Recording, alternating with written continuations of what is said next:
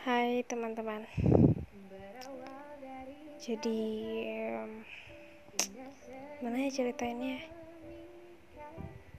Hari ini tanggal dua puluh sembilan Maret dua ribu dua puluh dua, aku resmi di tolak S N M P T N. Padahal di hari itu tuh kayak senang banget karena bertepatan selesai U S B K, unas saplong, dan udah excited buat buka pengumuman. Tapi ternyata bukan rezekinya. Jadi ya gagal.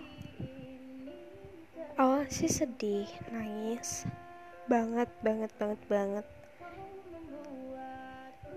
But setelah itu aku mulai mikir, selama S M A ini aku pun gak mencerminkan orang yang pantas buat dapat S N M P T N. Aku gak pernah ikut lomba, aku gak pernah punya prestasi di bidang akademik ataupun di non-akademik. Jadi aku tuh gak ada keunggulannya gitu, aku tuh rata-rata. Jadi ya ini tuh wajar kalau aku dapatnya gagal, karena usaha aku pun gak sebesar itu untuk mendapatkan S N M P T N gitu.